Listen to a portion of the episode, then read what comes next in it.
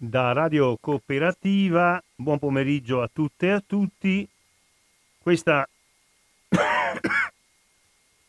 questa è la trasmissione settimanale dell'AMPI. Io sono Maurizio Angelini dell'AMPI di Padova e saluto eh, cordialmente tutte le persone che eh, credo in diverse parti del Veneto ci stanno ascoltando. Avrà un uh, taglio storico la nostra trasmissione di oggi, come hanno capito quelli che ascoltano da tanti anni le trasmissioni dell'AMPI, eh, siamo partiti, lo ricordo eh, spesso, nel 2005, ha cominciato l'AMPI di Venezia. Come sapete noi cerchiamo di alternare sia trasmissioni che affrontano questioni della nostra storia più recente, quella che o perché c'eravamo dentro o perché abbiamo sentito raccontare da testimoni diretti eh, e quindi con una certa vivezza, con una certa partecipazione scegliamo gli argomenti storici di cui occuparci. E oggi è uno di questi giorni. Oppure facciamo come sapete alternandoci sempre tra Ampi di Padova e Ampi di Venezia delle trasmissioni di attualità politico-sociale e culturale. Oggi dicevo una giornata dedicata alla storia, parleremo del biennio rosso in provincia di Padova e avremo ospite telefonico una persona e una voce che gli ascoltatori di questa trasmissione conoscono, credo abbastanza bene. Mi riferisco a Giulio Bobbo, un ricercatore veneziano che lavora appunto all'Istituto Veneziano per la Storia della Resistenza dell'Età Contemporanea e che all'interno di una uh, ricerca che è stata commissionata, vi chiedo scusa, a livello nazionale eh, dalla, dalla CGL, Giulio Bobo all'interno di questa ricerca nazionale ha affrontato tematiche inerenti a un centinaio di anni fa Biennio rosso viene definito dagli storici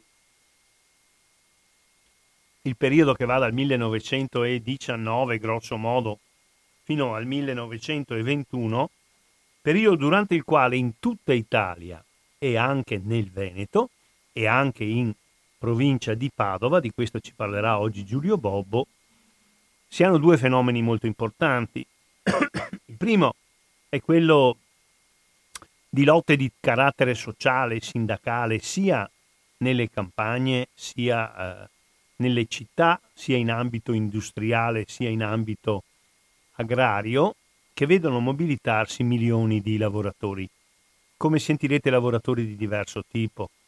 Nelle campagne possono essere salariati e braccianti agricoli, ma possono essere anche piccoli proprietari, eh, affittuari, mezzadri, nelle città sono gli operai delle, delle, industrie, soprattutto delle industrie meccaniche e tessili, e dentro il biennio rosso si colloca naturalmente un altro evento di cui un paio di anni fa è ricorso il centenario, l'occupazione delle fabbriche del settembre 1920. E questo è il primo fenomeno, una grossa tensione sociale, diffuse e aspre lotte sociali. Il secondo fenomeno che avviene in questo biennio chiamato rosso, perché sembra in questo periodo, sembra, sembra, che l'egemonia, che il comando, che la direzione sia nelle mani dei rossi delle forze di sinistra, in questo periodo si verifica una grossa espansione elettorale di due partiti politici che hanno basi eh, popolari tra quei braccianti, tra quei salariati, tra quegli operai, tra quegli impiegati, tra quei piccoli coltivatori che abbiamo visto qualche momento fa così attivi e, e così effervescenti nelle lotte sociali. I due grossi partiti che si affermano nella fase iniziale del biennio, che a questo punto andrebbe eh, chiamato bianco-rosso, sono appunto il partito bianco Partito Popolare di ispirazione cattolica che fa il suo debutto alle elezioni politiche del 1919, prima non esisteva, e il Partito Rosso, il Partito Socialista, che nelle elezioni politiche del 1919 si afferma dappertutto e perfino in Veneto come il primo partito, quello che prende la maggioranza relativa dei voti. Ecco, dopodiché eh, nel 1922 c'è la marcia su Roma, c'è la presa del governo prima, la presa del potere poi da parte dei fascisti, ma questa è una storia sulla quale ci riferirà sul complesso di questi argomenti con molta maggiore sapienza e conoscenza l'amico Giulio Bobbo che adesso vado a raggiungere telefonicamente. Ascolterete quindi un momento di, eh, di intervallo, vi farò sentire eh, un po' di musica, nel frattempo io cerco di contattare al telefono l'amico Giulio Bobbo che ci risponderà da Venezia. Rimanete all'ascolto di Radio Cooperativa. Allora, torniamo in diretta da Radio Cooperativa, trasmissione settimanale dell'AMPI, oggi dedicata a una intervista telefonica con il nostro amico di Venezia Giulio Bobbo che eh, ci parla eh, di una sua eh, ricerca sul biennio rosso in provincia di Padova. E mando in onda, vediamo se mi riceve Giulio Bobbo. Ci senti Giulio? Sì, ti sento. Ciao Maurizio. Buongiorno Giulio, grazie a te. Allora, un po' anticipato, mi dicevi che hai sentito l'argomento di, di oggi. Ecco, allora vuoi intanto spiegare a che ricerca hai collaborato, perché vi siete occupati proprio del biennio rosso e poi naturalmente parliamo, perché la ricerca mi pare sia nazionale se non sbaglio, no? E... Eh, sì, allora ehm, il progetto, ehm, il progetto è stato ehm, ispirato dalla CGL, dallo SPI, quindi Sindacato dei Pensionati Italiani, e eh, diciamo, ha avuto come organizzatore, come coordinatore scientifico l'Istresco, che è l'Istituto per la Storia della Resistenza della Società Contemporanea eh, della Marca Trevigiana, quindi eh, l'istituto che fa capo alla provincia di Treviso nella rete degli istituti per la storia della Resistenza. Sì. Eh, il progetto si, chiamava, si chiama Dal biennio rosso alla marcia su Roma, sì. lotte e trasformazioni sociali nel nord-est 1919-22 e eh, sostanzialmente eh, si propone eh, l'idea di raccogliere in uno studio che verrà pubblicato eh, una panoramica su appunto le dinamiche sociali e politiche, in qualche caso anche militari, che vanno a toccare il nord-est d'Italia eh, in questo periodo delicatissimo della storia d'Italia che tu hai già accennato, che, che è passato alla storia come biennio rosso. Perché? Perché sostanzialmente eh, stiamo arrivando, dopo esserci lasciati alle spalle gli anniversari della, dei vari anniversari legati alla conclusione della Grande Guerra, che, che, quindi eh, riguardavano diciamo, la storia mondiale ed europea, eh, nel contesto italiano quello che succede eh, subito dopo la guerra eh, ha una sua importanza particolare perché noi sappiamo che per quanto lo Stato liberale esca malandato ma comunque vittorioso dalla prova della Grande Guerra, vediamo che questo Stato liberale che tutto sommato è stato in grado di guidare il Paese in una situazione di estremo eh, di estrema difficoltà eh, che è arrivata vicino anche al collasso in alcune situazioni. Comunque questo sistema liberale alla fine non ha in sé la forza, eh, gli anticorpi per resistere a quella che poi sarà un'involuzione autoritaria, peraltro sponsorizzata dalla massima carica dello Stato dell'epoca, cioè che era l'istituto della monarchia. Sì. Quindi eh, questo studio eh, si propone di eh, andare a ripercorrere queste dinamiche nelle varie province del nord-est. Eh, ci sono persone mh, mm, come ad esempio il mio collega Giovanni Sbordone che è il direttore dell'Iveser che si è occupato eh, della, della, del, del, di questo periodo nella provincia di Venezia, altri storici mh, mm, conosciuti come ad esempio Lucio De Bortoli per Treviso, Paolo Pozzato per Vicenza e a me è stato chiesto di coprire eh, gli eventi nell'area della provincia di Padova. Benissimo. Ecco.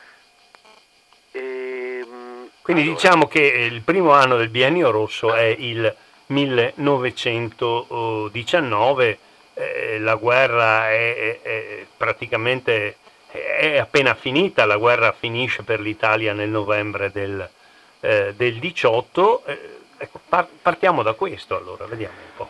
Non, allora, la guerra è finita, però um, le, sue, cioè, le, le, le, sue, cicatrici devono, devono, ancora cominciare a chiudersi um, e in qualche caso anche la ricucitura di queste, eh, di queste cicatrici va a determinare alcune situazioni che poi eh, porteranno appunto a, a, tutti quegli eventi tumultuosi di questo periodo. Tanto cominciamo a passare un esempio. L'esercito, che è stato il protagonista della, della vittoria della Grande Guerra, è in gran parte ancora mobilitato. Sì. Eh, quindi eh, ricordiamo... Eh, cioè ci sono centinaia di migliaia di ufficiali, sottufficiali, soldati che sono ancora in, in grigio-verde. Insomma, forse eh. è il caso di ricordarlo ai nostri ascoltatori. Mm. Eh, la, la Grande Guerra finisce quasi di sorpresa mm, per, mm, anche, per, anche per i, i, i, suoi pianificatori, nel senso che eh, non si era previsto, almeno all'inizio, che eh, sia nel caso eh, del fronte, del fronte, francese, ma soprattutto nel nostro fronte, quello italiano, il nostro nemico, che in questo momento erano ancora gli austriaci, eh, cioè di, l'impero di Austria-Ungheria, austro-ungarico, i tedeschi si erano già sganciati in questo momento perché chissà che appunto i tedeschi hanno partecipato eh, alla battaglia di Caporetto, alla fine questi, questi erano stati sostanzialmente riportati nel, nel, fronte, eh, nel, nel fronte, francese, quindi gli austro-ungarici sostanzialmente collassano. Con l'offensiva che, che, noi chiamiamo di Vittorio Veneto, eh, a un certo punto dopo una prima, dopo una prima resistenza c'è un collasso non solo della linea del fronte ma anche di tutti gli, gli istituti militari e politici dell'impero austro-ungarico, per cui di fatto la guerra finisce nel novembre del 18, nella sorpresa di tutti, e a questo punto eh, lo Stato liberale eh, deve affrontare una serie di problemi, uno dei quali è il fatto che eh, per sostanzialmente cercare di tenere insieme eh, il sistema nazione-esercito dopo la disfatta di Caporetto, quindi per chiedere a, uno, a, un paese che aveva già dato tantissimo nei primi due, anni, nei primi due anni di guerra, per chiedere una, una, resistenza erano state fatte delle promesse. Certo. Quindi si era parlato di, di riforma agraria importantissima, perché insomma, eh, l'Italia dell'epoca era un'Italia agricola sostanzialmente, sì, c'erano delle fabbriche ma era un embrione rispetto a quello che potevano essere altri paesi come la Germania ovviamente ma anche la Francia e l'Inghilterra. Perché in Italia la rivoluzione industriale è arrivata in ritardo rispetto appunto a Gran Bretagna, Francia e Germania. Certo. Sì, si è cominciato ad avere un, un, una, una, un'industrializzazione eh, organica con l'unificazione. Certo, certo, certo. Quindi comunque anche gli operai erano stati fatti delle promesse, operai che avevano già dimostrato con le rivolte di Torino di eh, essere un po' a corto di pazienza per quanto riguardava un sistema padronale che faceva sì parte di uno Stato liberale ma che aveva, aveva ancora una, una, un, una, forma di mediazione padronale quasi inesistente, cioè o meglio i padroni facevano del, il bello e il cattivo tempo. Eh, quindi eh, cosa succede? Succede che nella primavera del 19, eh, almeno per quanto riguarda il territorio che noi andiamo a prendere in considerazione oggi, i nodi cominciano a venire al pettine. Perché? Perché allora, come abbiamo detto, finché c'è stata la guerra, eh, lo Stato liberale dell'epoca non aveva una Costituzione come la nostra, aveva uno statuto che dava grandissime libertà a, al governo, al potere esecutivo per limitare le libertà personali, per cui fate conto che tutti, tutti, molte delle istituzioni del, dei, dei, partiti di opposizione del Partito Socialista erano state congelate.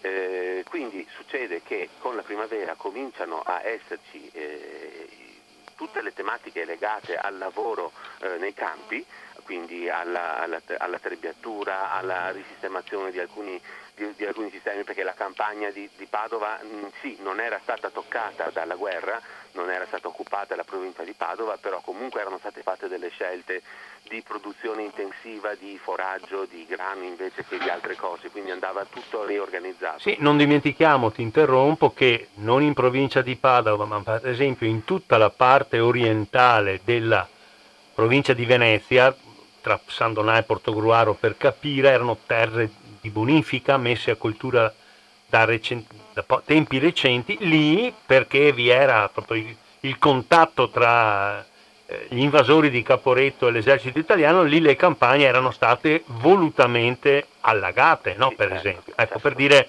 eh, come anche l'agricoltura aveva risentito di, della guerra. Poi, le terre occupate, diciamo anche che le terre occupate erano state sfruttate intensivamente dal, eh, dagli occupanti austro-ungarici che erano loro stessi allo stremo quindi c'era stata una sofferenza di diversi tipi. Ecco, a Padova non c'è questa cosa, però comunque c'è una, una, una, una, campagna che è stata pesantemente sfruttata in un certo senso che deve essere riorganizzata per una produzione organica. E al tempo stesso, come dicevi tu prima, abbiamo le prime decine di migliaia di soldati eh, mobilitati che cominciano a tornare a casa. La smobilitazione vera e propria avverrà soltanto un anno più tardi, quindi intorno al 21 si può dire che l'esercito pur avendo dei numeri superiori rispetto ai tempi di pace, ma la mobilitazione di guerra mh, viene sostanzialmente conclusa.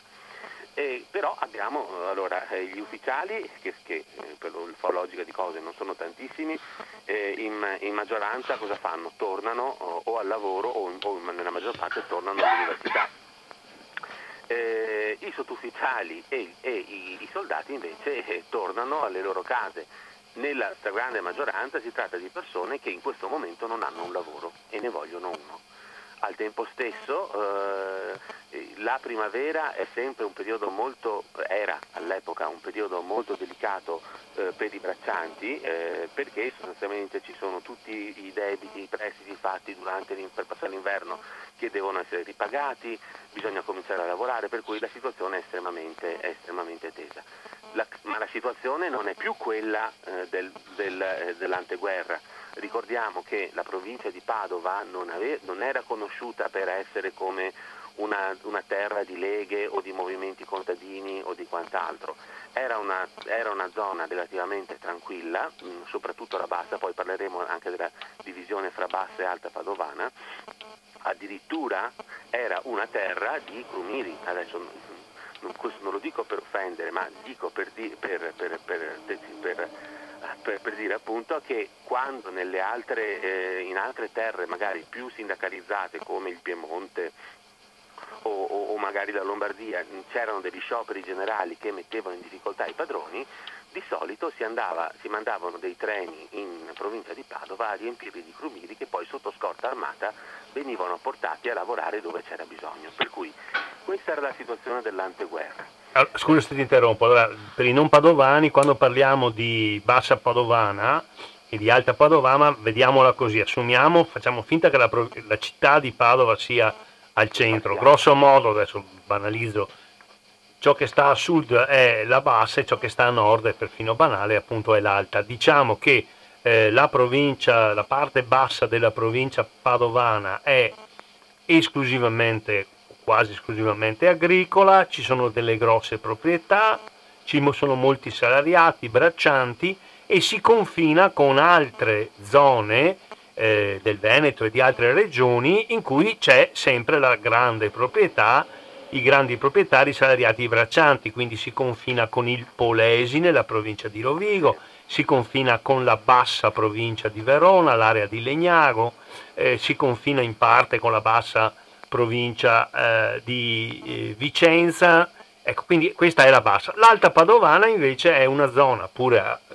in modo assolutamente prevalente agricolo, ma nella quale c'è una diffusione molto maggiore della piccola proprietà o dell'affitto, c'è molto allevamento, sono due mondi molto diversi. Mm, scusa se ti ho interrotto, ma era allora, precisare. Allora, mm. poi, allora, visto che abbiamo introdotto questo argomento, eh, continuiamo a sviluppare un po' il, il, il, tema delle differenze di queste due zone in cui si divideva la, la, la, la provincia di Padova. Allora, men, come hai detto tu, mentre appunto nella bassa eh, c'era una, una presenza quasi totale del latifondo o dei, dei, grossi affittuari, quindi persone che, hanno, um, che affittano da padroni più, dai padroni veri e propri, ma che lo fanno a livello imprenditoriale, quindi loro affittano grandi lotti di terreno, non, di terreno, non li lavorano personalmente, ma li, ma li gestiscono attraverso i braccianti. Mm, nella, nell'alta appunto c'era questa, eh, c'era questo maggiore ricorso a, al piccolo fitto e ai piccoli volontari, ma c'era anche un altro aspetto eh, perché in questa zona era cominciato mh, mm, da, fin da diversi anni prima della guerra un lavoro fatto eh, dal vescovo Pelizzo, che all'epoca era il vescovo di Padova, eh, per cercare sostanzialmente di eh, costruire una forma di eh, rappresentatività dei contadini su base cattolica. Sì. Quindi attra- attra- appoggiandosi a, a quelle, alle strutture classiche eh, del, del delle, della, della, della, classe ecclesiastica in Italia, che quindi erano eh, le parrocchie, le gerarchie cattoliche, ehm, le, le, associazioni come l'Azione Cattolica, erano costituite delle prime forme di, di rappresentatività contadina mh, mm, che avevano cominciato a dare dei frutti, nel senso c'erano state le prime contrattazioni, ovviamente stiamo parlando di appunto un, un, una forma di sindacalismo cattolico, per cui non,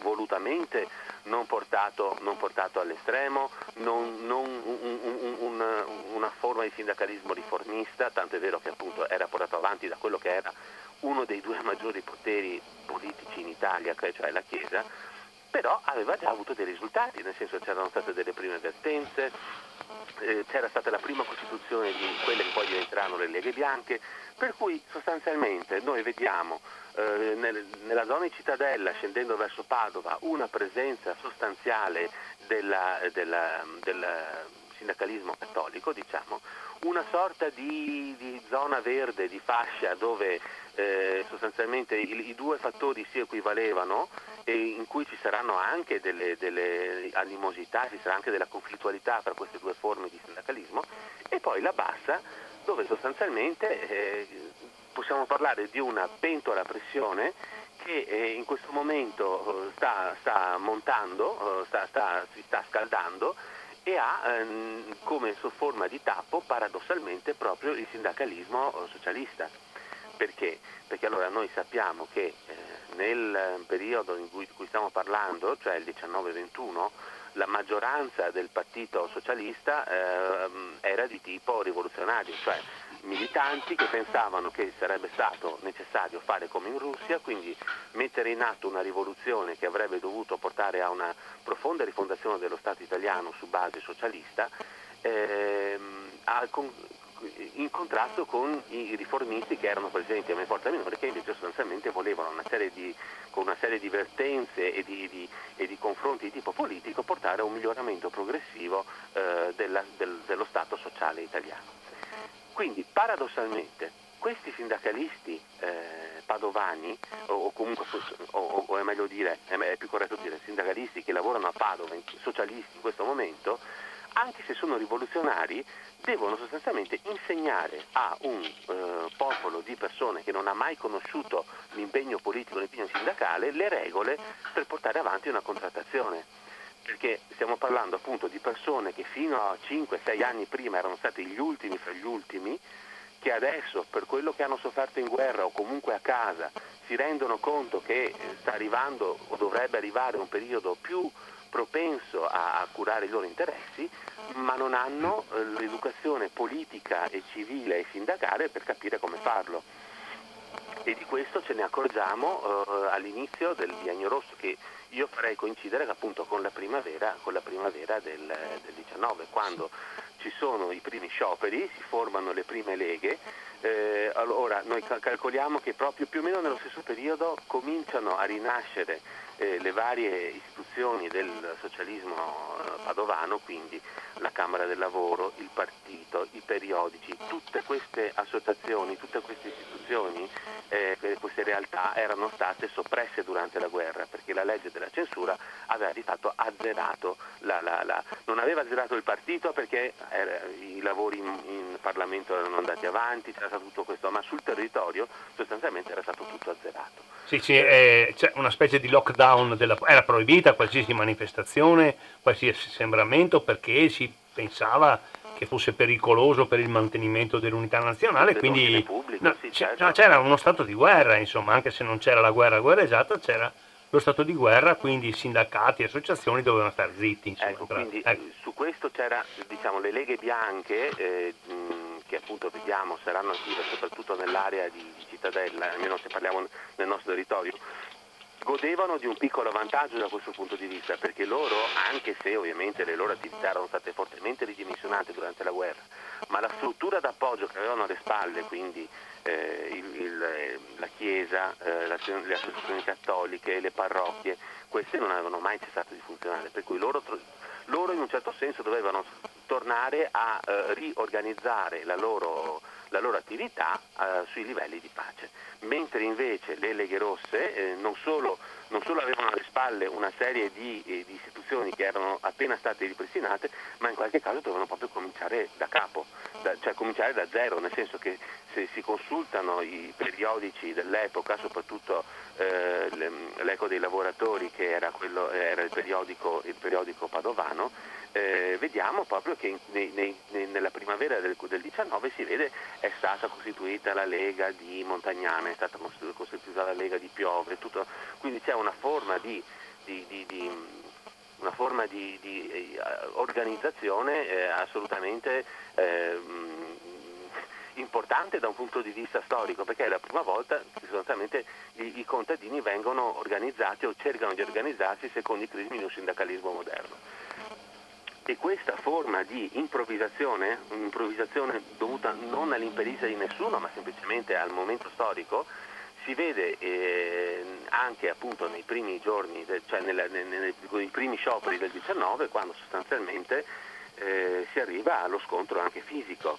Eh, quando magari una lega cerca di imporsi sull'altra per avere essa un, un, un vantaggio rispetto ad altri, per cui il tema del fatto che, che tutti i lavoratori devono unirsi per, per, seguire un bene comune molto spesso viene, viene, viene, dimenticato perché comunque si parla di una popolazione, che, di, di, una serie di, cittadini, di, di sudditi che erano, arrivavano dalla logica della, della mera sopravvivenza, per cui da questo punto di vista si vede che c'è una eh, c'è un'estrema difficoltà da parte socialista nell'avere il controllo della situazione, tanto è vero che viene, quando viene ehm, approvato il primo accordo che detta le prime regole per, eh, per eh, il trattamento dei salariati, per il numero delle ore di lavoro, per i rimborsi, per il pagamento ai, ai, ai lavoratori e alle lavoratrici, vediamo che eh, viene raggiunto un primo accordo, eh, ma eh, durante una delle prime eh, riunioni organizzative fatte dopo questo accordo ci sono addirittura dei contadini di queste leghe appena nate che danno dei venduti ai padroni a questi sindacalisti eh, rivoluzionari che si trovano insomma, a gestire una situazione di persone estremamente arrabbiate, disperate anche da un certo punto di vista, perché ricordiamolo, si tratta, il, il, il Veneto dell'epoca era fatto da famiglie contadine di o di braccianti con moltissime bocche da sfamare e pochissimi soldi, per cui c'era, e, e, e, c'erano decine, centinaia di migliaia di, di, di, di cittadini che tornavano dal, di sudditi che tornavano da, da, dal, dall'esercito ed erano, e rischiavano la fame. Ecco. E questo è... Comunque tu dicevi insomma, che nel 19 consultando la stampa, in questo caso socialista dell'epoca, eh, ci si accorge primo che c'è in genere sono settimanali, no? ogni settimana si annuncia che qualche associazione, qualche lega, così si chiamavano le strutture di base del sindacato dei braccianti, si è costituita anche nei paesi più, più disperdi della bassa padovana, siamo attorno a Este, a Montagnana, a Piove di Sacco, ecco, e a Monselice. E poi eh, c'è notizia anche di molte lotte e, e spesso i, i lavoratori i braccianti non sono neanche soddisfatti dei risultati ottenuti, giusto? Ecco, no, per, però si ottengono dei risultati, insomma è la prima volta. In questo momento sì, perché eh, diciamo, eh, nessuno si aspetta una, soprattutto in questa, vuol dire non siamo nelle zone del Ferrarese o, o, o, o nelle, insomma, nelle, pianure del, dell'Italia centrale dove il socialismo o il Partito Repubblicano sono sempre state forti, dove c'era stata la settimana rossa. Mm-hmm. Siamo in una zona che sembrava estremamente tranquilla. Eh, quindi eh, anche le forze dell'ordine in un primo momento, anzi e non solo in un, non solo in un primo momento vengono prese di, di, sorpresa, perché appunto si trovano dal nulla queste masse di lavoratori inferociti che vogliono costantemente di più.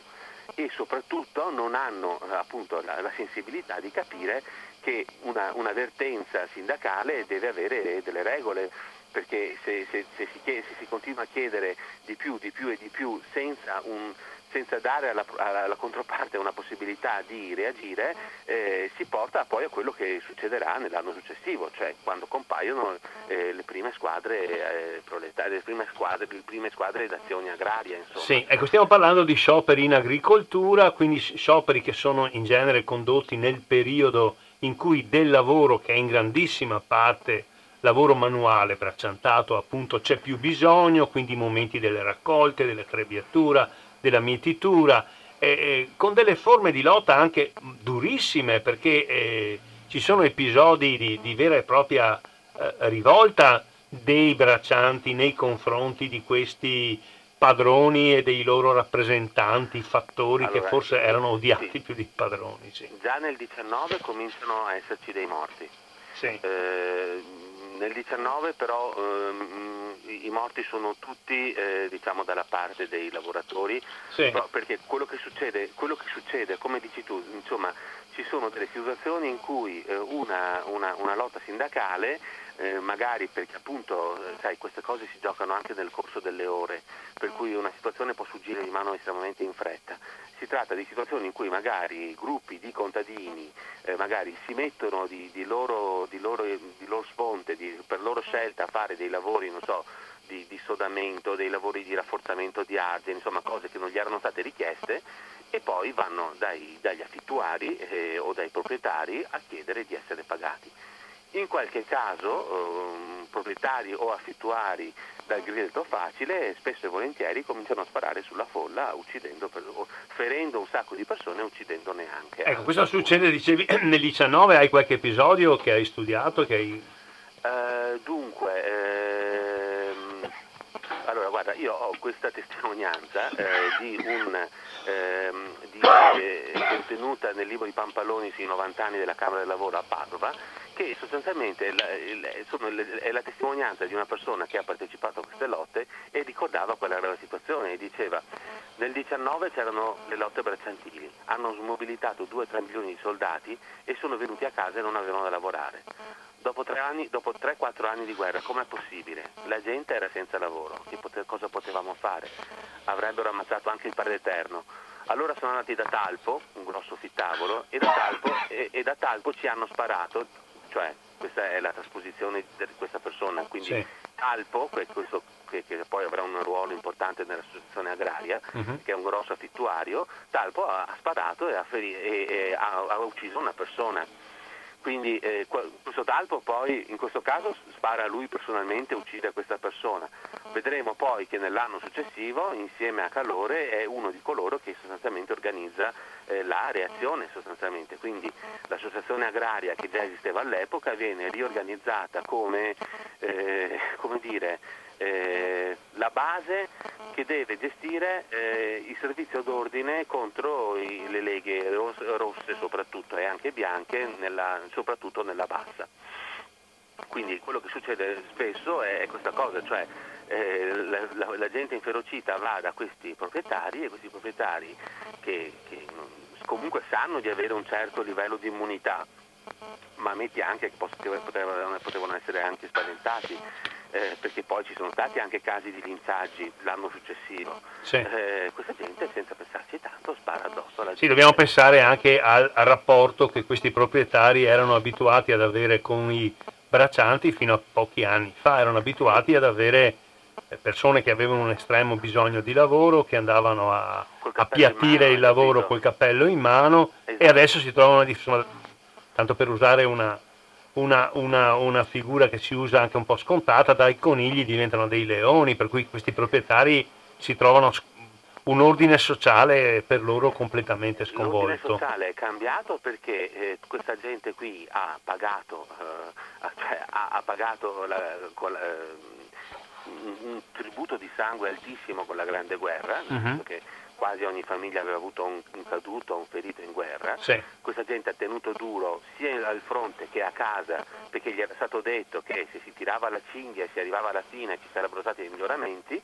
adesso con, con la, la, miseria pregressa più la rabbia degli ultimi anni non sono più disposti a lasciar perdere. Certo. C'è stato anche l'esempio importantissimo della, della, rivoluzione d'ottobre in Russia, mm. su cui tutti avevano delle idee molto, molto confuse, magari tu chiedevi anche a dieci sindacalisti diversi che cosa fare e al di là del fare come in Russia magari tutti avrebbero avuto idee diverse perché tu sai che il Partito Socialista era diviso fra ehm, era diviso fra i, i, i, dire, i, rivoluzionari di cui abbiamo già parlato, eh, eh, i, riformisti di cui abbiamo già parlato, poi c'erano i massimalisti che erano una cosa ancora una via di mezzo fra i due, eh, che sostanzialmente mh, avevano questa, questa, volontà di rivoluzione mm. ma senza poca progettualità. Un'altra cosa di cui non abbiamo ancora parlato, noi adesso stiamo parlando di lotte contadine eh, in provincia di Padova perché sostanzialmente la, la, la, Padova, la provincia di Padova dell'epoca era al 95% contadina. C'erano alcune officine, eh, c'erano l'officina della Stanga, le officine Battaglia, ma mh, loro non sono mai andati, e, e, e ovviamente hanno avuto le loro agitazioni, ma loro non sono mai andati al di fuori di uno sciopero normale o nel caso del 20, quando c'è l'occupazione delle fabbriche in tutta Italia, un'occupazione eh, tranquilla, nel senso non, non, non, viene picchiato nessuno, non, viene, viene, non si va ad, ad, ad, ad arrestare o a, o a, bloccare il padrone dentro la fabbrica, semplicemente queste persone continuano a lavorare e, e, e, e nel frattempo occupano la fabbrica. E per dirti quanto saranno vulnerabili questi lavoratori, ehm, nel 21, quando appunto si cominciano già a profilare eh, i, quello, quello, che è il fallimento della, della, del movimento operaio e contadino in Italia, eh, addirittura a un certo punto le officine battaglia vengono chiuse, nel senso che eh, sì, si chiude la, la, l'officina e si licenziano tutti. Vengono licenziati in blocco tutti, eh, magari fosse successo l'anno prima qualcosa sarebbe successo, fosse successo magari a Torino, a Genova, a Milano, sarebbe scoppiata una battaglia mm-hmm. con morti e feriti. E invece qui succede che dopo qualche giorno gli operai tornano col cappello in mano a chiedere il loro lavoro. Sì, le officine di battaglia si trovano nel paese che si chiama Battaglia Terme, un paese tra l'altro molto piccolo come territorio, credo che sia forse il più piccolo comune della provincia di Padova e, e sono state attive fino a una decina di anni fa, erano un'industria anche importante, elettromeccanica, poi è passata alla Galileo, quindi tra l'altro la battaglia a Terme c'è stata sempre una tradizione socialista, comunista che deriva dalla presenza della sì, fabbrica. No, ma, ma, poi loro avevano fatto, avevano fatto, quello che si supponeva dovessero fare, nel senso loro hanno fatto gli scioperi, hanno, fatto, hanno avuto le loro rivendicazioni, hanno fatto anche un'occupazione, ribadisco, tranquilla, senza eccessi, eppure in questo contesto che appunto è quello di un Veneto estremamente arretrato rispetto ad altre, ad altre, ad altre regioni d'Italia, c'è questa, questa, soluzione che anche ai giorni d'oggi in cui sostanzialmente ci siamo fumati nel giro di una mezza generazione le lotte sociali di un secolo, sarebbe comunque inaudita, nel senso che la fabbrica, cioè che il padrone preferisce chiudere tutto, fare le pulizie e poi riassumere uno a uno quelli che tornano indietro e neanche tutti eh, con condizioni da fame, questa è una cosa che non, non, non veniva... È, è, che, che, che per il Veneto dell'epoca era normale. Ecco, per cui se io volevo dire che noi continuiamo a parlare di, eh, di, lotte contadine per questo motivo, nel senso che dove c'è stata una, reale, una reale conflittualità eh, è stata, è stata, è stata nel, nelle campagne. Senti, eh, eh senti Giulio, eh, eh, prima hai accennato, se magari sviluppiamo questo, che di fronte a questo atteggiamento completamente diverso, molto più combattivo, è molto più aggressivo da parte sostanzialmente di salariati e braccianti agricoli, i proprietari e il loro entourage a un certo momento decidono che non accettano questo rovesciamento dell'ordine sociale, si sentono in pericolo e, e, e cosa decidono di allora, fare? È una reazione, è una reazione in, due, in due tempi. Eh, perché allora, come, come, abbiamo appena detto, eh, sostanzialmente nel, eh, nel, nel 19 c'è uno shock iniziale eh, perché appunto ci si rende conto che si ha a che fare con dei contadini agguerriti e eh, che cominciano ad avere una loro organizzazione sindacale e ci si rende conto di non avere eh, le, le risorse per fermarli, perché in questo momento la forza pubblica dimostra di non essere in grado di intervenire in tempo, ehm, il partito fascista, o meglio le squadre, eh, non il partito, insomma i fasci di combattimento o i fasci in questo momento a Padova non ci sono o se ci sono sono assolutamente minoritari, poi mi piacerebbe parlare anche di questo. Uh-huh. E, e, quindi cosa succede? Eh, succede che eh, si rendono conto che se vogliono risolvere il problema devono fare da soli. A questo punto salta fuori una figura eh, estremamente interessante secondo me, che è la figura di Augusto Calore. Augusto Calore è stato eh, sostanzialmente eh, l'ideatore, l'organizzatore e il presidente dell'associazione agraria a cavallo fra, prima, fra, fra Grande Guerra e, e, Biennio Rosso. Chi era questo signore? Era un, uh, era un borghese, eh, veniva da una famiglia di media affittuari, quindi persone che non lavoravano direttamente la terra ma la affittavano dei latifondisti e la lavoravano in, in forma imprenditoriale, mm, era tutto sommato, quello che succederà dopo, quando lui nasce è un moderato conservatore sostanzialmente, magari anche con qualche propagine liberale. Ehm, ed è, è, è, una persona che studia, che viene mandato a studiare, eh, comincia a collaborare con la provincia di Padova, che è uno dei giornali moderati conservatori di Padova dell'epoca. Ehm, eh, ha anche, una, ha anche una, una, un'esperienza di sindaco al suo, al suo, al suo paese, eh, nell'immediato dopo, eh, a cavallo fra, eh, della, della, della, della a cavallo fra anteguerra, guerra e dopoguerra. Lui mi pare che sia di Maserà, se non sbaglio. Sì, lui, lui, lui, veniva da Maserà, sì. lì vive, lì fa il sindaco fino a quando a un certo punto, contemporaneamente appunto a questi eventi di cui stiamo parlando, decide di trasferirsi a Venezia, a, a Padova, ad avere una, una, posizione di direzione del giornale di cui abbiamo parlato, o prima di vice direttore, poi di direttore, e nel, fratte- e nel, nel frattempo e soprattutto decide di fondare eh, questa associazione agraria. Che cos'è? All'inizio era un'associazione di eh, conduttori sostanzialmente, cioè di persone che ehm, non possedevano la terra oppure la possedevano ma in, in, piccole, in piccoli appezzamenti, quindi persone che non avevano, eh, né, insomma, che non avevano eh, la potenza economica dei, dei, dei latifondisti e che in questo momento si trovano come un, un vaso di coccio fra due vasi di, di, di, ferro, nel senso che loro si trovano sostanzialmente eh, da soli a gestire queste rivolte contadine, queste prime lotte, eh, senza avere un qualcuno che li possa tutelare, per cui loro decidono di riunirsi in una, un'organizzazione per fare fronte comune, soprattutto nel, nel corso delle prime trattative, e, e, e, e comunque costituire una forma di eh, oggi, la chiam- oggi, la chiameremo una lobby sostanzialmente, una lobby di questi piccoli affittuali, piccoli proprietari eh, che devono sostanzialmente cercare di sopravvivere perché non possono permettersi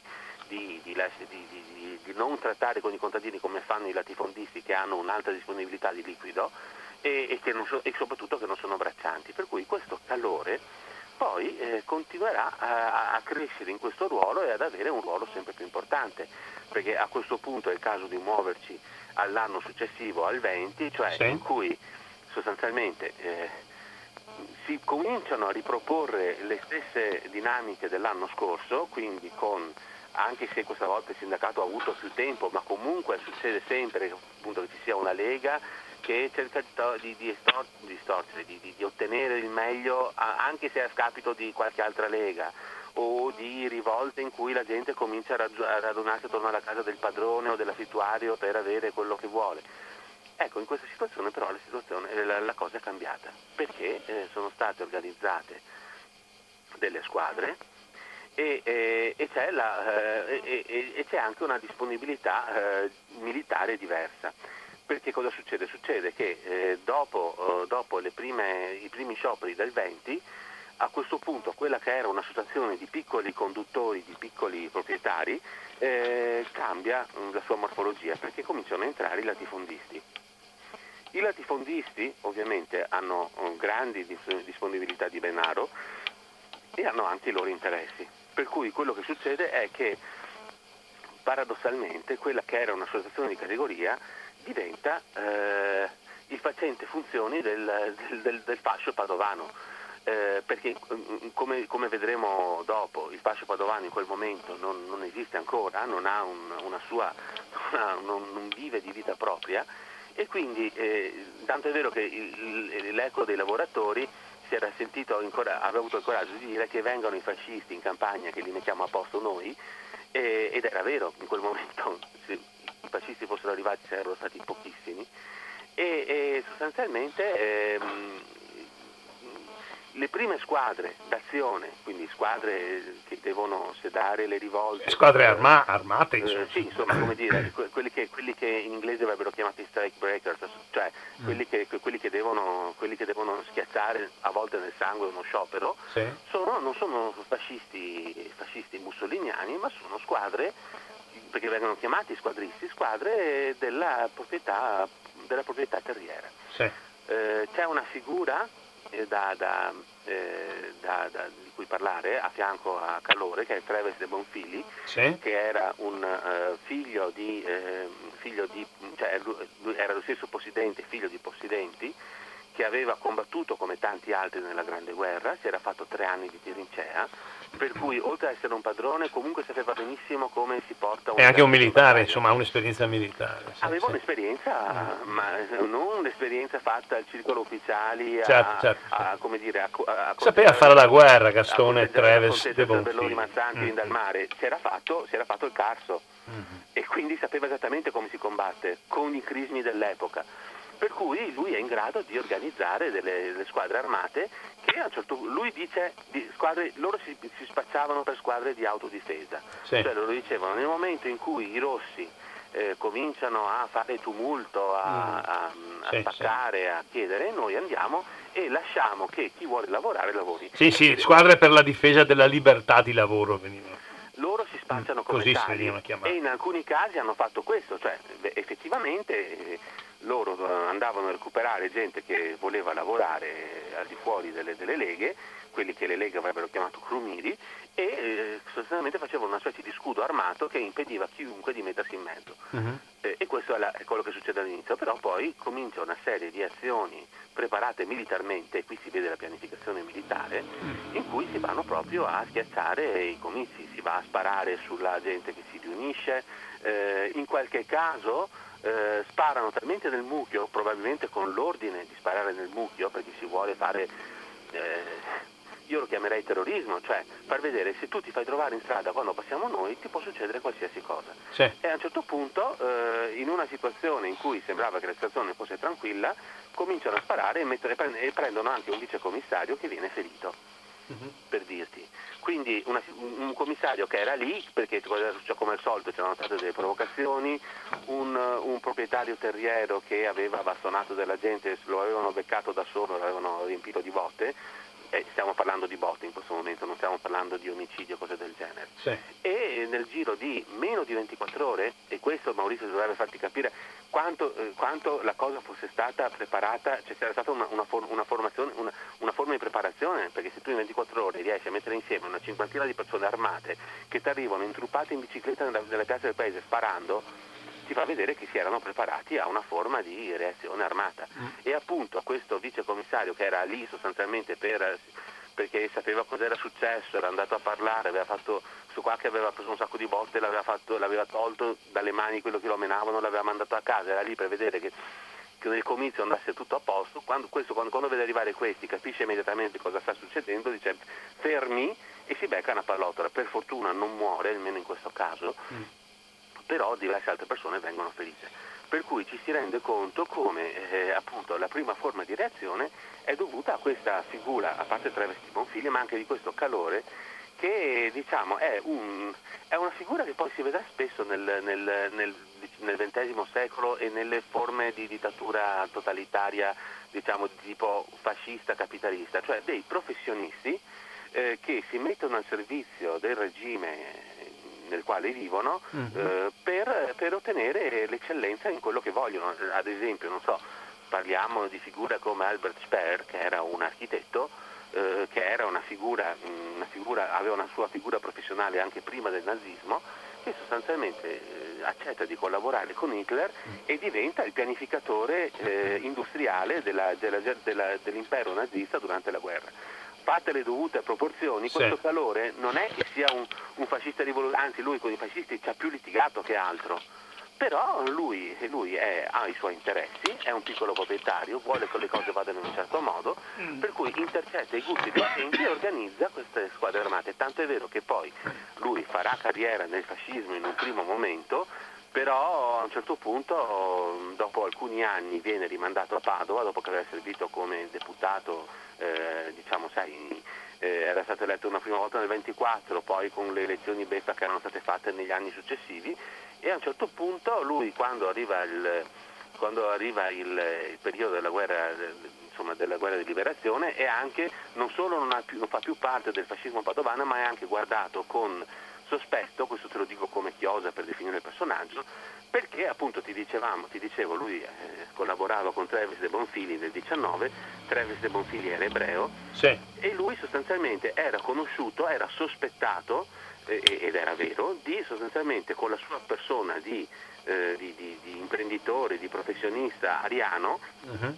Per i crismi del, non lo dico io, lo dico per i crismi dell'epoca, sì. eh, lui sostanzialmente gestiva i beni dei suoi clienti ebrei. Che non potevano più farlo dopo il Non potevano più farlo e che sì, quindi sì. avevano investito lui di questa cosa, mm. poi nel dopoguerra nessuno lo va a cercare, perché effettivamente allora fatto salvo per quello di cui stiamo parlando adesso, Mm. eh, nel dopoguerra, cioè, scusa, nel, nel, nel, nel, corso della costruzione del regime, mh, mm, delle leggi razziali, soprattutto della Repubblica Sociale, non si macchia mm. di, di, particolari, mh, mm, non è che si mette a fare le, i rastrellamenti per i partigiani, va a sparare la, alla gente. Sì, sì, sì. Quindi lui nel dopoguerra vivrà tranquillamente, ha scritto una sorta di manoscritto che è stato eh, poi riassunto da una, da una eh, studentessa che si è laureata con Ventura nel 2000 e che sostanzialmente ha parlato di questa figura assolutamente interessante. Senti eh, Giulio, eh, ehm, l'atteggiamento delle forze dell'ordine in questi conflitti sociali, tu mi dici che, che cambia nel tempo, nei, nei due anni, c'è una allora, eh, dunque, per forza dell'ordine... Vuol dire carabinieri, vuol dire la, la Guardia Regia, vuol dire la parlare sì, di, diciamo, di, di, di, pubblica sicurezza, sì, carabinieri e sì. Guardie Regie. Mm. Eh, Guardie Regie peraltro non, hanno, non si sono fatte vedere, ci sono state a Padova ma non si sono fatte vedere tantissimo. In un primo momento c'è proprio una, una, una, una difficoltà, nel senso che, eh, che, non sono in grado, ma qui, non, ma qui non parliamo neanche più di carabinieri, sai? Sì. Perché i carabinieri erano pochi, erano nelle, nelle caserme, su, su, eh, come abbiamo detto stiamo parlando di, di, di, di lotte contadine, di periferia sostanzialmente. Certo. Per cui di solito la, la, la, figura, del, era la figura del maresciallo, ancora, de, ancora di più del brigadiere dei carabinieri, con 4-5 eh, carabinieri e, e po- quello che potevano fare era andare là e dire cercate di stare calmi, nel momento in cui le leghe stavano avendo sopravvento andare là e dire cercate di stare calmi, parliamo, stiamo tranquilli. Mm, se c'era qualcuno che doveva intervenire in maniera più massiccia era l'esercito. Sì. Mm, ma non, io almeno personalmente, in quello che ho visto io eh, nel periodo appunto delle lotte più intense, mm. ehm, l'esercito al massimo va a mettersi in mezzo, ma sì, è raro sì. che, cioè non è, non è, l'esercito che comincia a sparare addosso alla gente. Sì. Paradossalmente io ho visto più reazione diciamo, dalla celere eh, negli anni 50 eh, nel territorio di cui stiamo parlando ovviamente, non sto parlando in generale, che in questo periodo. Quello che invece, sono, mm. quello che invece ha un ruolo e, e che, che, che, che, peserà, mm, mm, peserà, che, peserà, alla fine è l'esercito. Sì. Perché abbiamo detto, l'esercito eh, sostanzialmente uscito vittorioso dalla Grande Guerra, quindi non è un esercito collassato come quello dell'8 settembre del 1943, è un esercito in assetto di guerra, un esercito vittorioso che si sta smobilitando un pochino alla volta per tornare diciamo, a, a compiti di guarnigione con dei militari di carriera che nel 99% dei casi sposa la causa eh, dei fascisti. Sì. Perché appunto fino adesso noi non ne abbiamo parlato perché non c'erano, ma eh, ovviamente Padova è una città importante eh, nel, nel, contesto veneto e, e a un certo punto saltano fuori anche loro eh, i fascisti cominciano, mm, cercano addirittura in, perio- in pieno periodo di Cianovista, cioè quindi pochi giorni dopo eh, la riunione dei, dei fasci di combattimento in piazza San Sepolcro, eh, cominciano a organizzarsi a Padova, ma eh, per la maggior parte dei casi si parla di un, poche decine, neanche centinaia, poche decine di studenti universitari, in buona parte eh, provenienti dalle zone liberate, sì. quindi Giuliani, Dalmati, Istriani, Dalmati, sì, sì, sì, certo. eh, che eh, finita la guerra, magari io di questo non ho visto prove, però stimo che ci saranno stati anche degli irredentisti che quindi si sono fatti la guerra con le stellette mm-hmm. e, e, e, che sostanzialmente si radunano attorno al fascio di combattimento di Padova per fare quello che voleva fare il fascio di combattimento in quel periodo.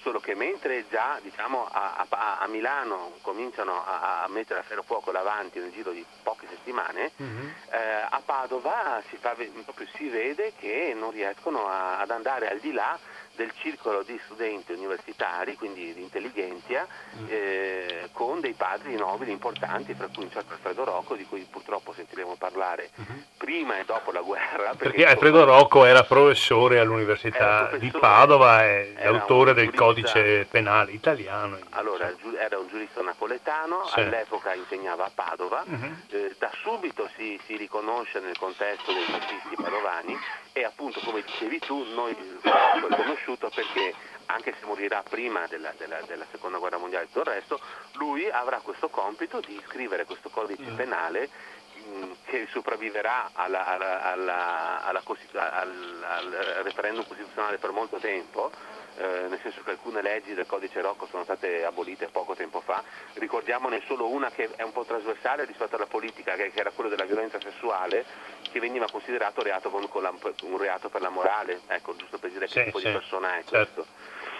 Ecco, eh, al di là di questi padri, questi padri no, Dici, ma i fascisti nella città di Padova sono sostanzialmente deboli. Il, eh. fino al tardo 20 non mm. esistono, mm. non ci sono. Sì. Eh, ha ragione l'eco dei lavoratori a, a sfidarli a venire in campagna perché se ci provassero sarebbero pochi studenti, per carità, determinati finché vuoi, ma pochi, male armati e, e, e sarebbero stati mangiati vivi dalla folla inferocita. Sì. La cosa cambia quando sostanzialmente eh, a livello nazionale la situazione com- comincia a cambiare, nel senso che eh, dopo il fallimento dell'occupazione delle fabbriche nel 20, che è un po' diciamo, il culmine del biennio rosso da un punto di vista politico. E comincia la fase discendente, calante. Comincia la fase eh. discendente in cui uh-huh. sostanzialmente eh, Giolitti capisce che una situazione va presa, anche se Giolitti aveva detto ai, a, a, un industriale a cui avevano, avevano, occupato la fabbrica che voleva che andasse l'esercito, diceva va bene guarda io se vuole mando, mando l'esercito a liberare le fabbriche e le faccio, le faccio liberare a cannonate, cominciamo dalla sua allora, lui dopo questa uscita comunque aveva, aveva pensato, perché, e, e, qui si vede anche diciamo, il periodo a, a, cui apparteneva, insomma, eh, si, si, capisce anche il fatto che lui appartenesse a un'epoca eh, ormai finita, eh, Giolitti capì, pensa di doversi affidare a Mussolini, alle squadre d'azione, per eh, riportare sotto controllo questo socialismo che è forte e che gode di ottima salute e quindi diciamo, eh, le forze armate, non che ne avessero molto bisogno, comunque cominciano a appoggiare più apertamente i fascisti. A Padova, mh, dopo che sostanzialmente il, le, le, prime forme di, di, di, reazione erano già state fatte, nel senso che appunto le squadre, le squadre agrarie avevano già fatto quello che dovevano fare, comincia a nascere il, un secondo fascio che viene rifondato addirittura proprio loro stessi usano il termine rifondato uh-huh. e ehm, con, continuano a cambiare, eh, a, cambiare eh, come dire, eh, federale eh, fino a che non arriva un certo Marinoni da Ravenna, mm, che appunto è uno che viene da un posto dove, eh, dove c'erano stati eh, scontri ferocissimi fra fascisti e antifascisti, e con questo Marinoni sostanzialmente il fascio comincia a, a, a farsi vedere innanzitutto in città, a Padova. Sì. Perché fino ad allora Padova era stata sostanzialmente un, in mano ai socialisti. Eh, ti faccio questo esempio, nel 20, eh, subito prima dell'inizio delle lotte per, le, per la primavera, eh, i cattolici avevano provato a fare una sorta di comizio, di, di, di, di corteo eh, alla Gran Guardia a Padova e, i socialisti, tanto per fargli capire come andavano le cose, prima li avevano fatti entrare, o meglio, non li avevano, avevano lasciato che il corteo si assemblasse, l'avevano lasciato marciare all'interno della città, l'avevano lasciato che entrasse in piazza. Quando sono entrati tutti in piazza hanno chiuso le uscite e li hanno massacrati di botte finché questi cattolici non sono scappati. Ho capito. Quindi fino a, certo, fino a tutto il 20 il, il, fascismo sostanzialmente non esiste e i socialisti hanno in mano... Ma la piazza, la strada ce l'hanno in mano i, i rossi, insomma. Ecco. Fino a quando appunto con Marinoni e con il vento che cambia, uh-huh.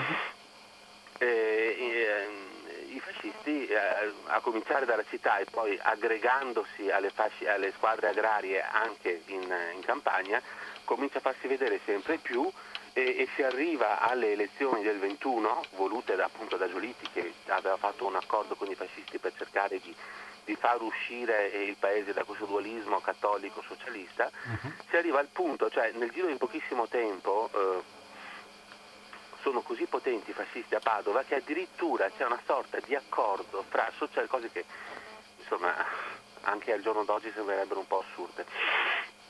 Un, a un certo punto viene, eh, evoca, viene, organizzato un comizio al portello, eh, i fascisti dicono no, voi il comizio non lo fate, e al i socialisti dicono va bene allora mettiamoci d'accordo, lo facciamo dove volete voi, quando volete voi e poi, vole, e poi vo, voi vo, volendo potete fare il contraddittorio.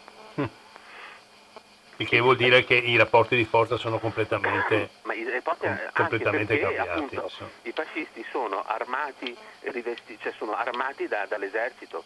Il comandante della piazza di Padova è apertamente è iscritto al fascismo e gli dà tutto, uh, fucili, mitragliatrici, equipaggiamento e si arriva al punto che quando verrà fatta la grande azione eh, nel, a metà del 21 viene fatta la grande azione contro, eh, contro i, repubblicani a Treviso, eh, Padova viene usata come campo base.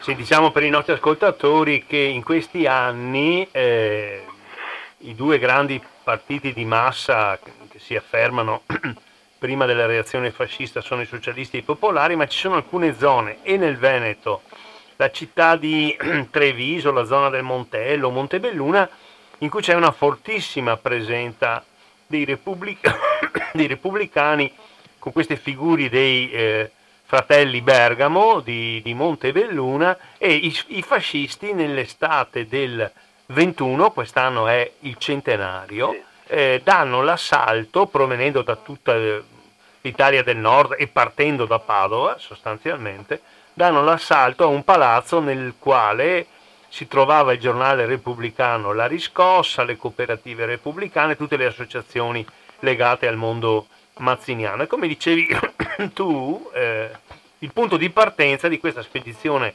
punitiva di alcune migliaia di fascisti è Padova. Diciamo qualcosa dell'alta padovana, perché stiamo un po' andando verso la fine.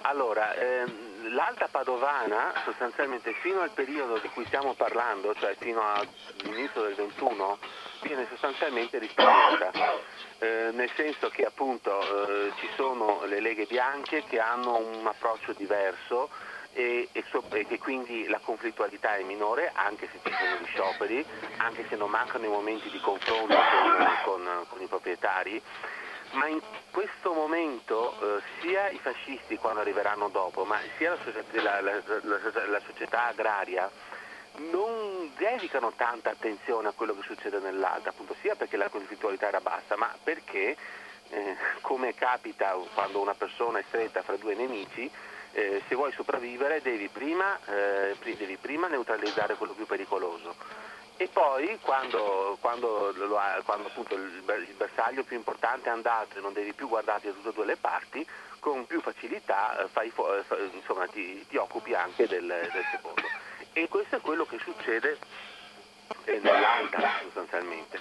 Eh, addirittura mh, nel periodo di cui stiamo parlando, del 19-20 e prima metà del 21, se c'erano stati anche degli scontri, paradossalmente erano stati, erano stati tra rossi e bianchi, Certo. Perché come ti ho detto c'era una linea verde sostanzialmente che passa nella zona di Padova, un po' più su, eh, dove eh, sostanzialmente eh, le, due, eh, dire, le, due, specificità si arrivano a, un, a, una sorta di bilanciamento, a sì, una sorta sì. di, di, di, di mm, equilibrio dove sostanzialmente sono 50 e 50 sì. e lì ci sono degli scontri. Sì. Eh, sì, ma non c'è accordo insomma tra queste associazioni, sindacati di lavoratori, c'è una concorrenza no, allora, e spesso una conflittualità. Sì, i, i, sindacati non faranno neanche mai a tempo a mettersi d'accordo perché verranno schiacciati senza mm-hmm. pietà mh, prima l'uno e poi l'altro. Noi sappiamo che eh, sostanzialmente dalla marcia di Roma in poi eh, magari ci sarà un primo avvicinamento fra forze che, un, che, fino a quel momento erano state apertamente contrapposte, quindi socialisti e cattolici, per cercare di arginare un regime che ormai è già nato. Ma ormai è tardi. Ma ormai è tardi e comunque, appunto, siccome i primi bersagli sono stati proprio i sindacati, eh, non hanno, al di là del fatto che sicuramente non volevano, perché stiamo parlando di due, di due approcci sindacali sì, ma non, che non avrebbero potuto essere più diversi fra di loro, perché gli uni, gli uni erano rivoluzionari socialisti e gli altri erano riformisti cattolici, per cui certo noi abbiamo imparato, cioè, cioè, ci sono voluti vent'anni di, di, di, di, fascismo e la resistenza per arrivare poi all'accordo tra i sindacati che noi conosciamo o che conoscevamo, certo. perché adesso noi sappiamo che la situazione è molto diversa. Insomma. Mm-hmm. Ma comunque eh, in, quello, in, questo momento era semplicemente era fantascienza aspettarci una collaborazione del genere. Ma diciamo questa fase conflittuale comunque tu dici parte molto nella bassa padovana, però vorrei che tu concludessi eh, con un episodio che invece eh, si verifica a Cittadella. a Cittadella, che è la capitale dell'Alta Padovana. Immaginiamo questa cittadina murata, allora molto più abitata all'interno delle mura di quanto non sia oggi, circondata da un mare di campagna. Ecco, in questa cittadina, eh, già da prima della prima guerra mondiale, l'egemonia, il comando anche a livello amministrativo ce l'avevano i cattolici, c'era un sindaco che si chiamava Gavino eh, Sabadin, eppure anche a Cittadella, adesso ce ne parli, ce ne racconti tu, nel 21 si verificano eh, dei scontri sì. importanti. Allora, eh, tutto questo va inserito nel contesto delle elezioni politiche. Sì. Eh, nel senso che, eh, appunto, come avevamo detto, a un certo punto Giulitti, eh, che era un moderato, un liberale sostanzialmente, pensa di riuscire, di, di riuscire, a liberarsi di questa dualità cattolica e socialista cercando di, di, appoggiarsi a quello che restava degli altri liberali e soprattutto ai fascisti. E quindi invece in un momento in cui sostanzialmente il paese è in un clima da pre-guerra civile se non guerra civile, lui va alle elezioni. Elezioni che saranno caratterizzate da una serie di abusi e violenze sia prima che durante le elezioni, eh, soprattutto dei fascisti che ormai godono di ottima salute e che che tuttavia questo lo dico per, per, per beneficio di cronaca, insomma, eh, che non porteranno a, una grande, a una grande, un grande cambiamento degli equilibri, perché per, malgrado le angherie, le violenze, eh, le intimidazioni, sia i popolari che i socialisti sostanzialmente mantengono eh, la loro posizione. I, I, socialisti magari perdono qualcosa di più perché sono stati colpiti durissimamente nelle loro, nelle loro canone del lavoro e tutto il resto, ma sostanzialmente mantengono la loro posizione di prevalenza e, e, e quindi poi questa... c'è, eh, c'è, una pattuglia di deputati comunisti alle elezioni esatto, del, quindi... del, 21, quindi sommando i voti più o meno i socialisti rimangono quelli, grosso modo. Esatto, e sostanzialmente appunto ci fosse stato un accordo fra socialisti e popolari, allora, eh, però eh, come si diceva una volta, appunto, eh, se mia nonna aveva quattro ruote era un camion, non si può parlare di queste cose perché vuol dire non capire mm-hmm. qual era l'equilibrio, il periodo sociale dell'epoca. Sì. Quindi cosa succede? Succede che in questo contesto, in queste elezioni ferocissime, in queste elezioni eh, caratterizzate da una violenza estrema, eh, nel maggio appunto del 21 eh, ci sono degli incidenti a Cittadella, nel senso che ehm, ormai i fascisti si sentivano legittimati ad, a uscire e fare quello che volevano. Ehm, I fascisti andavano, erano arrivati il 6 maggio per, per andare ad, a sfasciare la Camera del Lavoro di Cittadella eh, ma mentre facevano questo era arrivato il maresciallo dei carabinieri con i suoi, con i suoi carabinieri e questo maresciallo dei carabinieri andando contro a tutto quello che era successo prima arresta queste persone. Ovviamente questi qui hanno, sono entrati in una proprietà privata, hanno sfasciato tutto, hanno commesso violenza, lui arriva e li arresta tutti. cosa per i fascisti inaudita, inaudita ma quasi mai successa. Esatto. Quasi mai successa, tanto è vero che, che quasi subito eh, non solo il capo dei fascisti, e ci starebbe, ma il prefetto e il procuratore del re eh, mandano subito dei, eh, un messaggio per far liberare questi fascisti, perché, eh, perché, era considerata inaudita questa cosa. Il fatto è che ehm, che questa cosa non succede, nel senso che eh, cioè, non, non, fanno a tempo a, a, a dire a questo, a questo, maresciallo Marinoni di lasciare libere queste persone perché nel frattempo i fascisti prendono d'assalto eh, la prigione in cui erano detenuti questi loro camerati e i, i carabinieri aprono il fuoco. Mm-hmm. I fascisti naturalmente non sono solo quelli di Cittadella, ma vengono da Padova, da cioè, Vicenza, fanno, le squadre girano con i camion. Eh. Non è che fossero tantissimi mm-hmm. poi i fascisti, il fatto è che appunto erano stati armati ed equipaggiati dall'esercito, per cui avevano, i, i sold- avevano, gli, avevano i fucili, avevano i camion, cioè non, non si, per dirti non si spostavano neanche con le biciclette come le squadre proletarie, mm. scusa come le squadre agrarie, avevano i famosi carri Fiat 18 BL che erano stati sostanzialmente una delle basi della vittoria. Sì, erano mondiale. residuati belli, c'erano camion che avevano esatto. stati regalati sì, a, sì. A, alle squadre, quindi potevano mm-hmm. muoversi velocemente attraverso tutta la provincia e quindi prendono d'assalto questa cosa e succede più o meno quello che è successo quando sono andati, hanno provato a prendere Emilio Lussu più o meno nello stesso periodo a, eh, cioè no, un, un, un, anno e mezzo più tardi, cioè quando sono andati a prendere Lussu, Lussu che era anche lui, Emilio Lussu, un, un militante che diventerà poi azionista, che ha scritto un anno sull'altipiano, marcia su Roma e dintorni, lui ha detto guardate che sono armato e se entrate sparo, questi sono entrati convinti che non era vero, questo ha sparato e ne ha stesi due. E, e, la stessa cosa è successa in questo caso, nel senso che questo Marinoni ha detto guardate che questa è una prigione, se entrate spariamo, quelli sono entrati e, e è nato uno scontro a fuoco in cui sono morti diversi fascisti e anche questo Marinoni che è, stato, è rimasto colpito da una palottola ed è, ed è stato ucciso. Certo. Ovviamente la cosa si sgonfia immediatamente, eh, io penso che, beh penso, insomma, io credo che, che, che, che mm, prefetto e, e, e, procuratore e quant'altro siano contenti che questo maresciallo è morto perché così sostanzialmente è un martire di un incidente che, malaugurato che è successo, i fascisti vengono liberati e sostanzialmente questo è il simbolo, è il simbolo io, io, io scelgo di sostanzialmente di, di concludere la, il mio lavoro con, con, questo episodio perché è il simbolo che, che, sostanzialmente a questo punto quello che restava di uno Stato di diritto liberale è venuto a mancare. La violenza, di, di, la violenza mh, militare di un movimento eh, di un movimento eversivo come quello fascista è diventata eh, sostanzialmente una forza dello Stato e a questo punto è una questione di tempo, cioè certo la, la marcia su Roma arriverà un anno più tardi, ma di fatto a questo punto il, il, e, e, e, i vari partiti antifascisti continueranno a, a, vivacchiare e a cercare di portare avanti la loro cosa, eh, ma ormai a questo punto gli equilibri sono sconvolti perché appunto eh, c'è, stata una, c'è stato un, un, appoggio così totale, così eh, sostanziale verso il movimento fascista che mh, non è stato possibile per dei partiti che, eh, ai quali si, imputava appunto di voler portare il disordine, alla fine al, al di là di qualche occupazione di campo, di occupazione di fabbrica, questi non avevano fatto.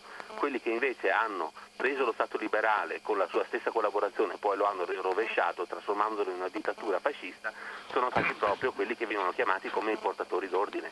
E qui ti fermo, caro Giulio, eh, poiché abbiamo i minuti contati, allora adesso io intanto ti ringrazio moltissimo e lo farò poi anche alla fine provo a mettere giù, do spazio se mi arrivano un paio di telefonate, ti richiamo e verso le 40-45 abbiamo finito. Allora devo mettere giù, va bene Giulio, grazie finora, grazie ancora, ci risentiamo tra un po'. Va bene. Ecco, abbiamo sentito, mi pare questa relazione, questa narrazione molto efficace di Giulio Bobo. Adesso se ci sono due telefonate dei nostri ascoltatori che si fanno vivi allo 049 880 90 20 li ascoltiamo volentieri con interventi stringati e sull'argomento e, e, poi richiamiamo Giulio e facciamo concludere a lui. Se malauguratamente di telefonate non ne arrivassero, richiamerò Giulio e sentiremo qualche minuto ancora con lui. 049 880 90 880 90 20. Metto un po' di musica ma la faccio tacere non appena voi incominciate a telefonarci. Allora, torniamo in diretta, abbiamo ancora in linea per qualche minuto Giulio Bobbo, con il quale, il quale ci ha raccontato in maniera molto efficace e documentata la storia del biennio rosso in provincia di Padova tra il 19, 1919 e il 21. E sentiamo Giulio Bobbo in diretta. Ci sei Giulio? Sì? Sì, mi senti. Ecco, ti sento molto bene. Vai a qualche considerazione conclusiva, hai 4-5 minuti Giulio. Ma allora, innanzitutto io vorrei, eh, come dire, eh, invece che eh, lasciare un imbarazzato silenzio, vorrei prendere per le corna il fatto, il toro per le corna e dire che secondo me forse deve essere anche interpretato correttamente il fatto che non ci siano state domande. Perché? Perché mentre magari se si parla di mh, mm, resistenza, mh, mm, foibe, eh, referendum, cose del genere, si sente di parlare con un argomento che in qualche modo è legato ad aspetti della nostra società, eventi come quelli di cui abbiamo parlato, di cui adesso stiamo celebrando, diciamo celebrando, ricordando.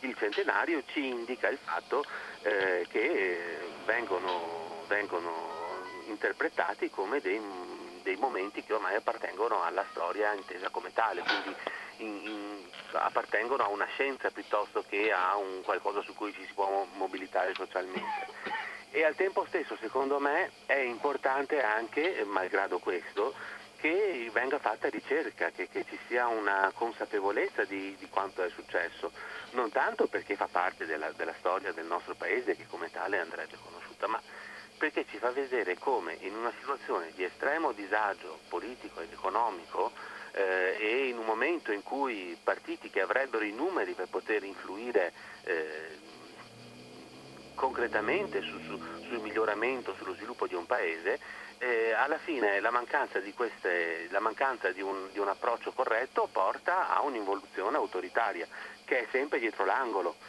Mm, nel senso che in un momento in cui giustamente la gente è disperata perché non lavora, eh, perché ha fatto tanti sforzi e si è trovata con un pugno di mosche in mano, in cui trova dei partiti o dei movimenti che non li rappresentano, perché se tu adesso vai a, a chiedere ai ragazzi che sono giovani adesso per chi voti dicono non voto per nessuno perché non mi rappresentano, ecco, in, tutti questi handicap io vedo i germi di una possibile situazione esplosiva che può portare a un'altra involuzione autoritaria.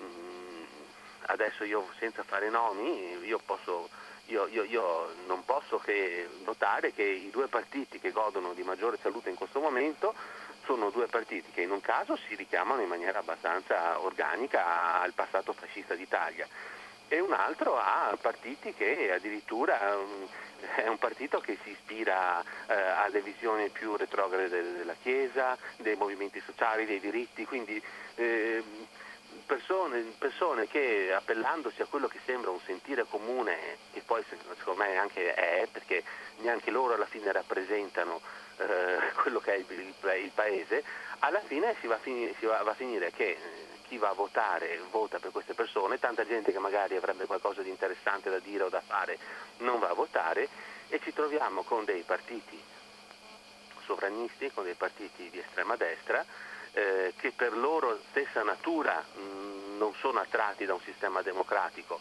o quantomeno lo possono usare per attaccarlo dall'interno, poi ucciderlo come hanno fatto nel caso della Germania nazista, perché ricordiamo eh, quello che porta il biennio rosso è il cosiddetto biennio nero, cioè eh, il fascismo di Mussolini non vince le elezioni, ma eh, vince la, la guerra contro i socialisti, contro i cattolici con l'aiuto esterno del re che in barba a qualsiasi considerazione politica dà a un partito minoritario ma fortissimo militarmente il potere di fare quello che vuole, di fatto consegna l'Italia al ventennio fascista, alla guerra civile, alle leggi razziali e allo sfacelo della seconda guerra mondiale. Eh sì, perché il re eh, arrivano i fascisti a Roma eh, e il re invece di proclamare lo stato d'assedio, come avrebbe potuto e dovuto fare, eh, chiama Mussolini e gli assegna l'incarico. Il re poi si è ministro. dicendo che aveva paura che l'esercito non avrebbe obbedito, però se noi consideriamo che nelle, nell'Italia del 1943, dopo vent'anni di fascismo,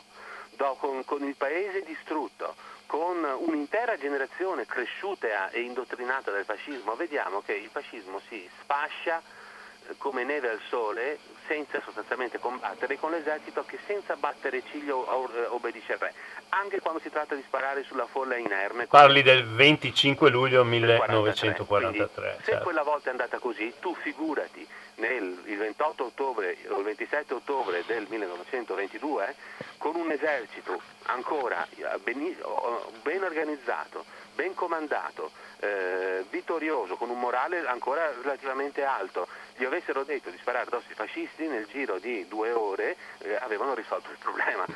Mm, poi questo non vuol dire che non sarebbe successo qualcosa di diverso dopo il 29, non per dirti il 29 ottobre, questo io ovviamente non posso dirti questo, però ti posso dire che il ruolo del re in quel contesto è stato fondamentale.